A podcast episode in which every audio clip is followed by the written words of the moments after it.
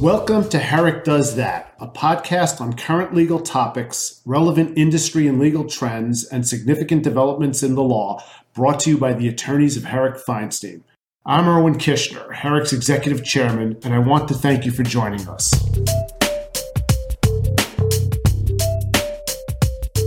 Hello, everyone, and welcome to our podcast about our outlook on the hotel industry and restructurings and filings. Uh, my name is Yariv Ben Ari, and I co-chair Herrick's hospitality practice group. And I'm very excited to be talking today to my good friend and colleague Steve Selbst, who co-chairs our restructuring and finance litigation department. Hi, Steve. Hi, Yariv. How are you? Great, great. So, Steve, uh, let's just kind of jump right into it. I, uh, I've been, uh, I was very excited actually uh, yesterday to read uh, the STR reports about their outlook on the industry and reporting about what's happened recently. So, uh, for those who are not familiar, it looks like we had our best week since the pandemic started a little over a year ago. The national occupancy rates were up to 59.7%.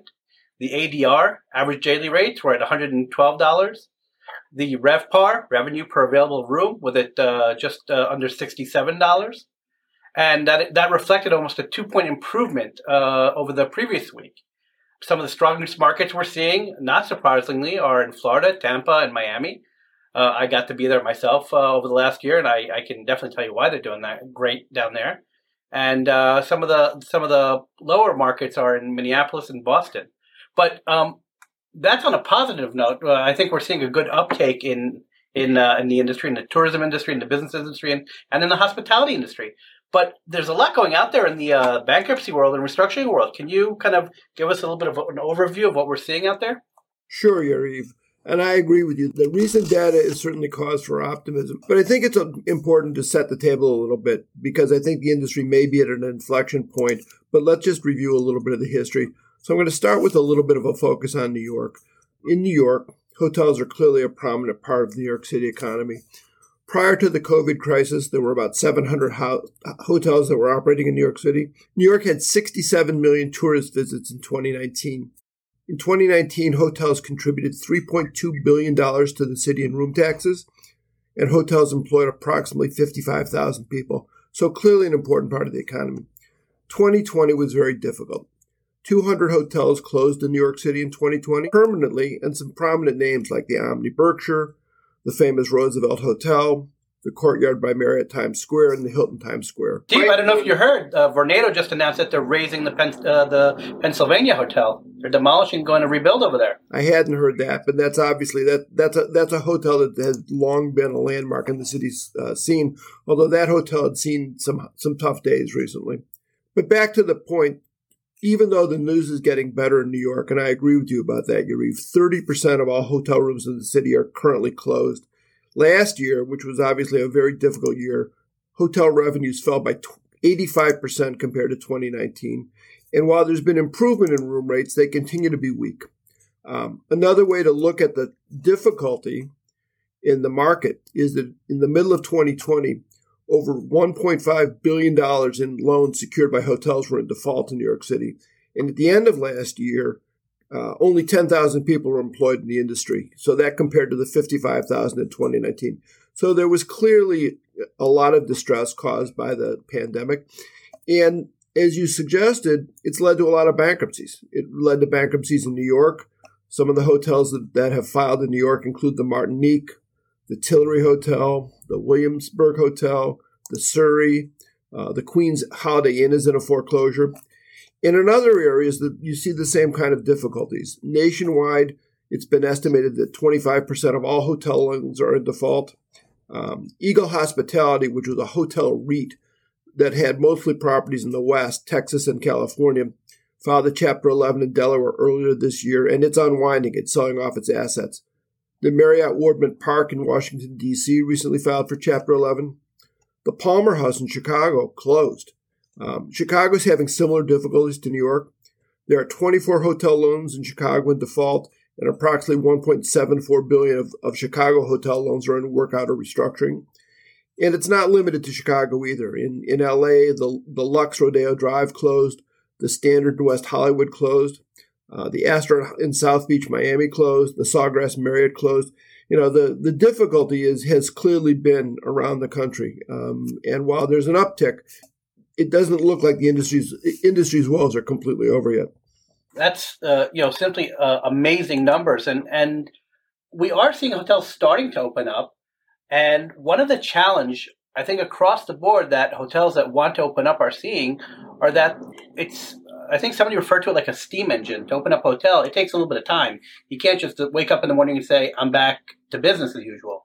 Uh, one of the things that they have to do is get the employees back, and because of the incentives out there that they're giving people uh, in terms of unemployment benefits and so forth, which uh, you know people obviously needed, um, economically people seem to be finding it better to simply stay at home and, and not come back to, to the hotels. And for now, what kind of effect you think that's having on some of the filings you're seeing and, and the plans to reopen?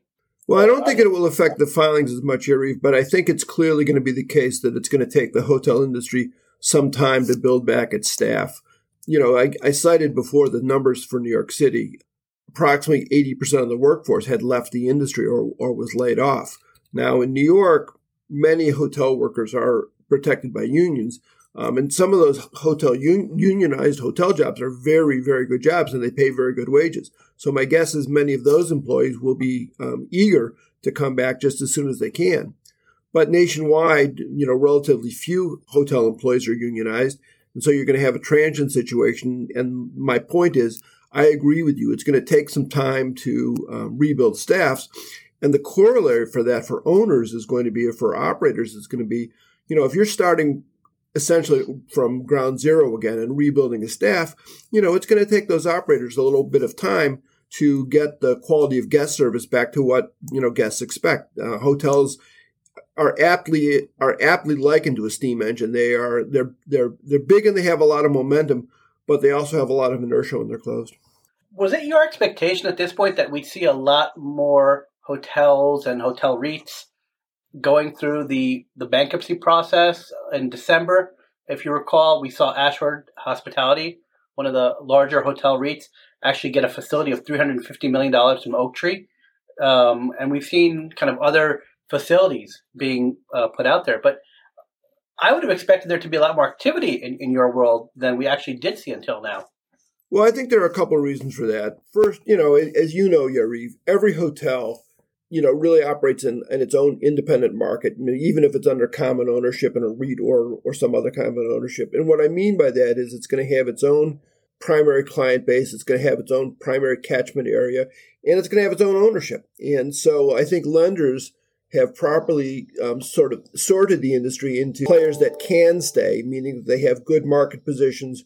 Um, and, and owners that are either well capitalized or able to put more capital in, some that I think are are sorted into the let's see category, meaning uh, let's see whether the properties can come back. And then there have been the weaker category, the weaker properties, and it's the weaker properties that have failed. But the um, the patience that we've seen from lenders also has another has another part to it, Yariv, which is for the last year, national banks have not been required to put commercial real estate loans into the non-performing category if the properties were fundamentally closed. Uh, that that came to an end on March 31st. So lenders will now have to take a harder look at their loan portfolios, including hotels, and start thinking about whether they whether they're going to be able to continue to carry those loans as performing loans. And to the extent that they're not performing loans, um, you know, I think that's going to push more lenders to become a little bit more aggressive. I mean, for better or for worse, um, the industry benefited to an enormous extent last year from the fact that the government uh, relax the rules on non-performing loans for national banks. Earlier this year, I think it was, or, or end of last year, I participated in a uh, in a panel discussion where there was a big shift in the way hotels were opening up during this period of time. The the hotel owners and operators were actually looking to the airlines where the airlines were flying in order to figure out if they could open up a hotel, which is something they didn't typically do in the past. It was kind of the reverse are you seeing any trends in the aviation industry that you think are going to be negative that may also affect the hotels going forward? Yeah, look, the at the same time that we're talking about the hotels reopening, the airlines are looking at the same thing. I mean, they, you know, you, you talked about your recent experience in Florida. It's clear that as a country, people are looking to go back to vacations. They're looking to be, they're looking to have some fun uh, for people who've been cooped up for a year. So there's clearly a level of pent up demand. But what's less clear is how willing people are going to be to get on the airlines. And although again, airline traffic is also up, it's probably not up as sharply as as hotel stays. And one of the things people in the industry say, meaning in the hotel industry, is they think that the hotels that are going to do the best are where are for properties that are located within 300 miles of major population areas. In other words, they think people are going to substitute more driving vacations than than flying vacations. Um, we'll see whether that works out or not. Uh, you know, this is all a little bit of a developing story. None of us none of us have ever seen anything like this in terms of the shutdown before. So we're all brand new at how the reopening is going to roll out. You're talking about what we're commonly referring to as staycations, right? Right. I, I, I, agree. I'm seeing a lot of people coming in literally from the town over, and when I went on vacations, at least I saw people doing that as well. Um, what do you think of the kind of top three filings that have occurred recently that are the ones to watch that will have a, a significant effect on the industry? So you asked what are the bellwethers, and I think one important case to look at is the Eagle Hospitality Chapter 11 case, which is currently pending in the District of Delaware. Um, Eagle is interesting because Eagle had a portfolio of pretty high quality properties, some I'll call upper middle tier business hotels and some um, destination resort properties. And in that case, the lenders um, really don't have much faith in Eagle as an operator, and Eagle is being essentially disassembled and is selling off its properties. So that's not a positive indicator for the industry. I think some of the other things to look at, Yariv, are how the big reopenings uh, fare in terms of how the hotels performed this year. So, for example, the uh, Palmer House, Chicago, which is a you know an ancient landmark hotel, has been closed in part because of a lender dispute for the last year. The, the, the reports are that the Palmer House intends to reopen this year. I think it'll be important to see how the Palmer House performs. And then you've got some very prominent properties in New York that are also closed and where there are plans to reopen them, as you suggested. I think it will be important to see how those properties perform. If they perform well, what they're going to suggest to lenders is that more patience and more forbearance is justified and that the good properties are going to recover. They just need some time to rebuild their staff, to rebuild their hospitality levels.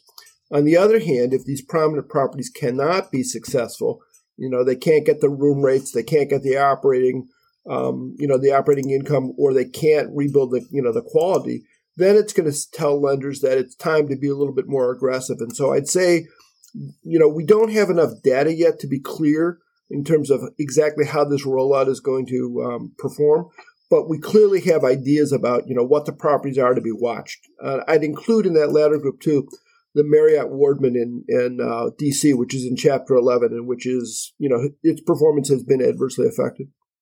Have any of these hotels that you're referring to uh, been considered for 363 sales? Well, as I said, the, that's exactly what's happening to the to the Eagle Hospitality Trust. I mean, it's basically selling off its properties one by one. They've they've uh, identified a couple of bidders already, and I think they're marketing the rest of them. Um, I think that in terms of 363 sales, I don't think it's going to be as much you know multi-owner properties, but I think it's going to be individual properties on a on a one by one basis, and I think they're going to you know they're clearly going to be some. I get a lot of questions, particularly from my my foreign clients uh, asking me when do I think we're going to hit the bottom, or should we start buying? I recently closed uh, two hotel transactions where we bought hotels in New York City, and those are going to be announced shortly. But these were hotels that, amongst others, were closed too.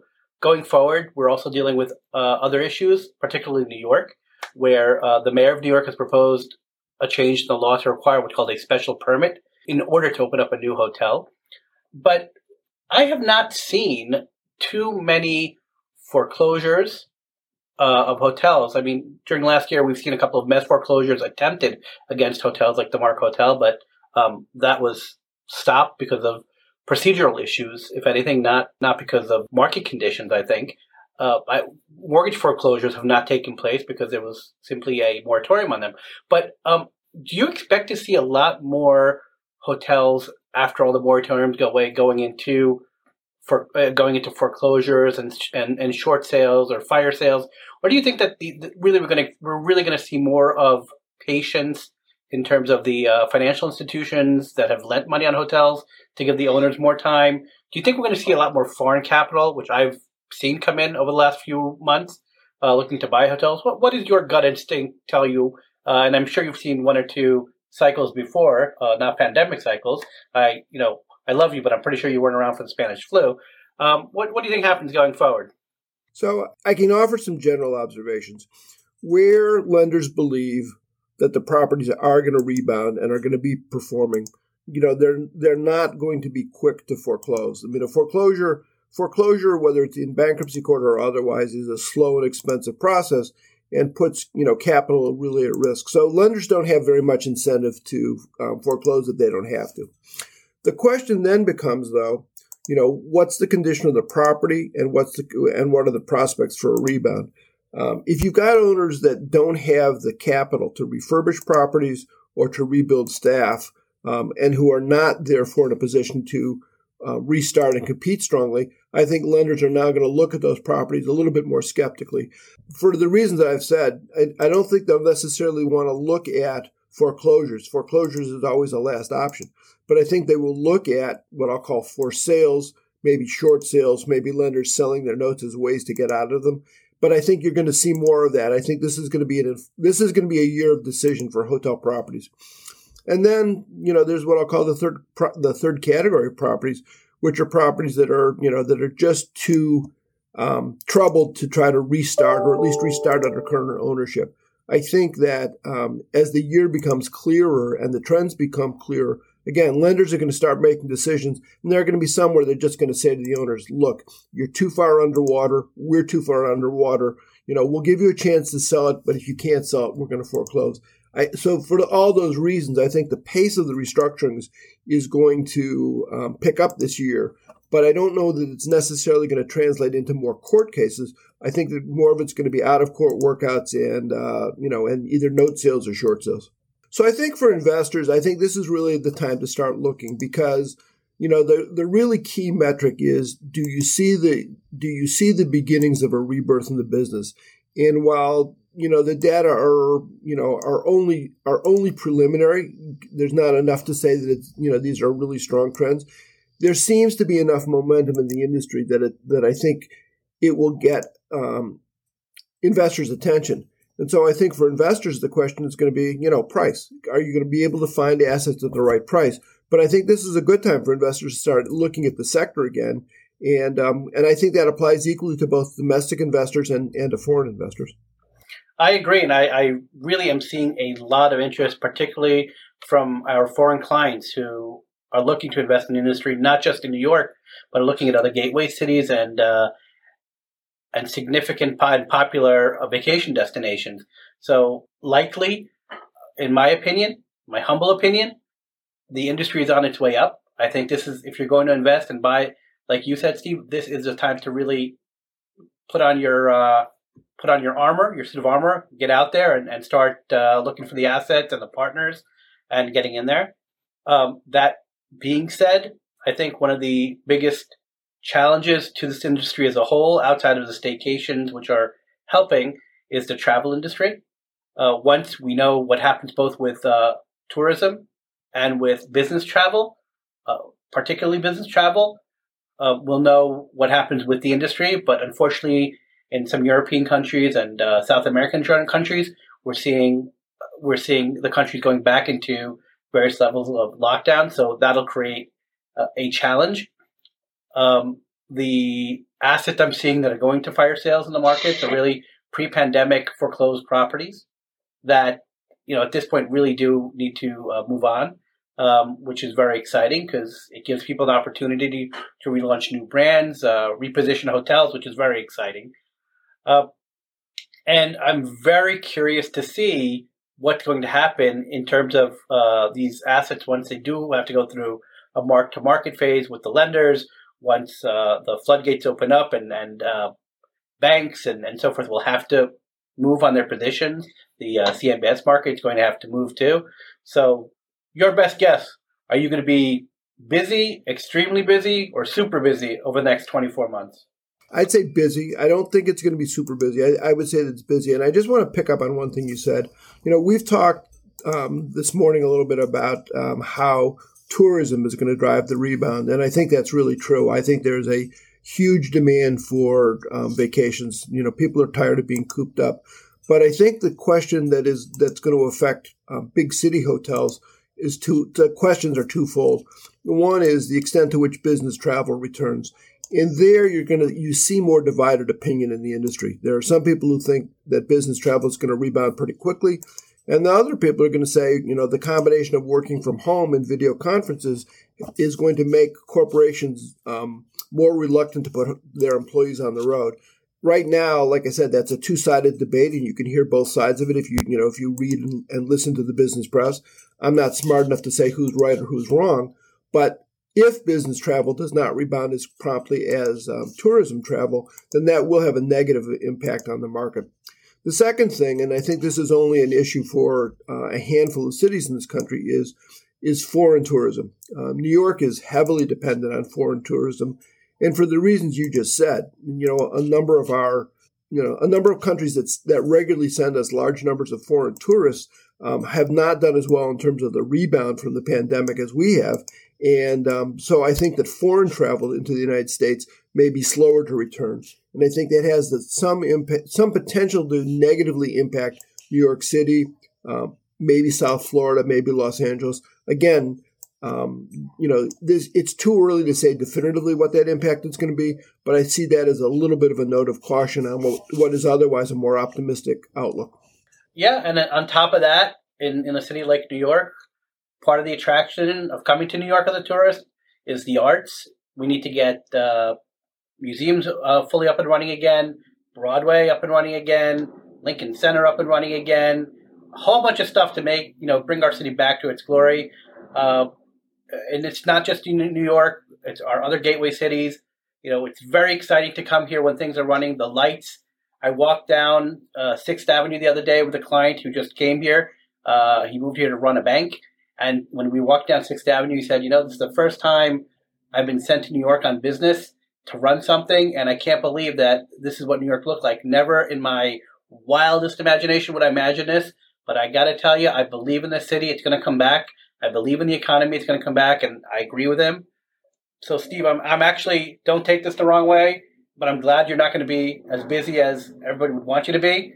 But that's good for my side because that that means my side of the table is going to be busy financing, buying, uh, repositioning hotels. But I always love working with you on this stuff. I really appreciate your insights because it just makes me more and more bullish on the hospitality industry going forward. And uh, you know what? In three months from now, I want us to meet up again and do this. And let's see which one of us was in the right, more in the right direction. I think that's a great challenge. I think it's a great challenge. And, and the only thing I would disagree with you about is when you talked about the glories of New York City you left out what draws many, many tourists here our restaurants. May they recover soon as well. You know what, Steve? Just for that, there's a bottle of wine I'm taking out of my collection here, and we're going out to a restaurant together as soon as uh, you're back in the city, and uh, we can meet up, and uh, we're going to enjoy that together. We haven't done that in too long. That's right. I, I look forward to that. Thank you, Yariv. Thanks, Steve. It's always great talking to you.